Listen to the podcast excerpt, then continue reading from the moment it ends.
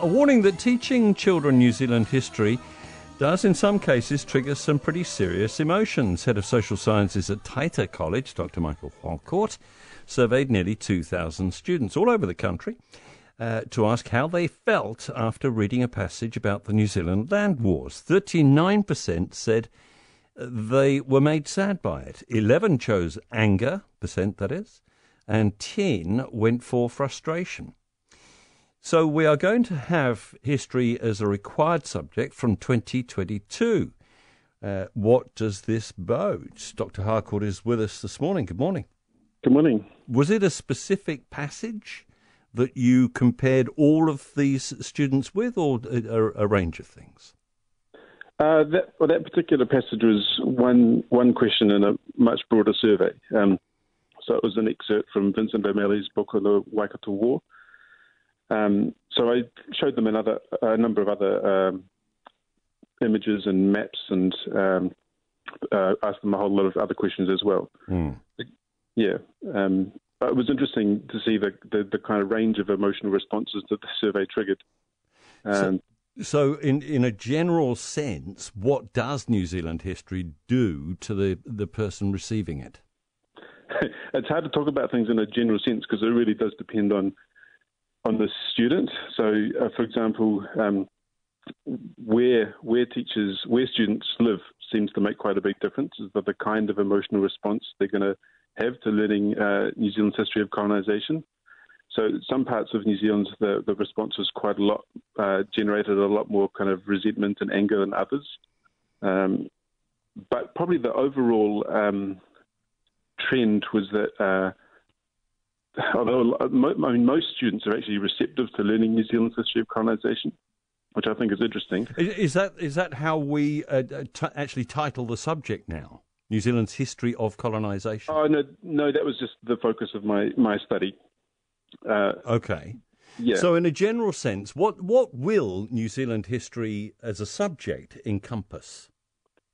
Oh well, well the the government, I think, is still working that out. So there's a number of. Uh, I'm not an expert on the on the actual yeah. introduction of the project, um, but it looks like there's going to be a. Will you have on... an input, uh, uh, an input to it, Dr. Harcourt?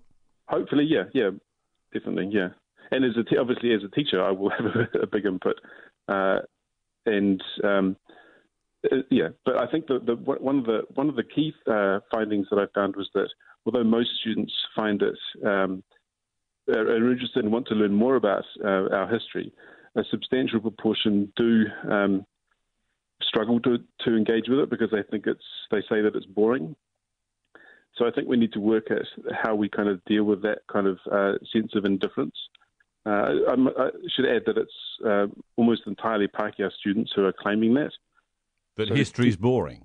Yes, yeah. Um, Maori students are much more um, likely to say that uh, our history mm. was important or meaningful to them. Uh, is that because at the moment most of New Zealand history is basically the Treaty of Waitangi? Um, In the way it's being taught? Uh, yeah, possibly, yeah, yeah. Um, I, I, think um, there's definitely uh, a, a, sense that students think that they're being taught the same thing over and over and again. Yes. Um, uh, and in some cases that's true, but in many cases they they're not they're not being taught much at all. Uh, and uh, for example, I was amazed at how many students that I spoke to uh, had never heard of the New Zealand Wars before. Um, that was quite surprising, including uh, young people in uh, places like the like the Waikato. So it was only thanks to their teachers who were doing a really good job at making sure that they they, they did encounter these topics that they that they did. It, this is going to stir all sorts of emotions, though, isn't it? I think yeah. uh, the, the, the teaching of history. How do we ensure uh, that what we're delivering is a factual account of our actual history when so much of our history is still disputed today? Yeah, well, I mean, I guess that's part of the nature of history is that it is constantly disputed, and we need to uh, engage students in those arguments.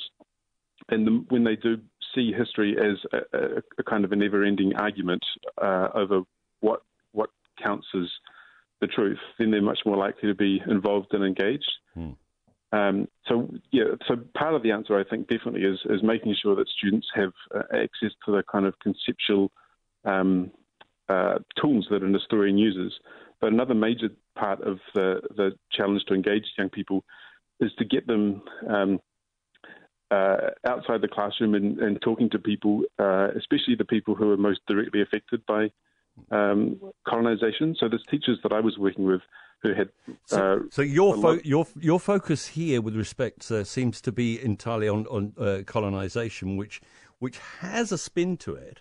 And I, I wonder if that's uh, an uh, appropriate way to go about it uh, from a teaching perspective. But really appreciate your time this morning.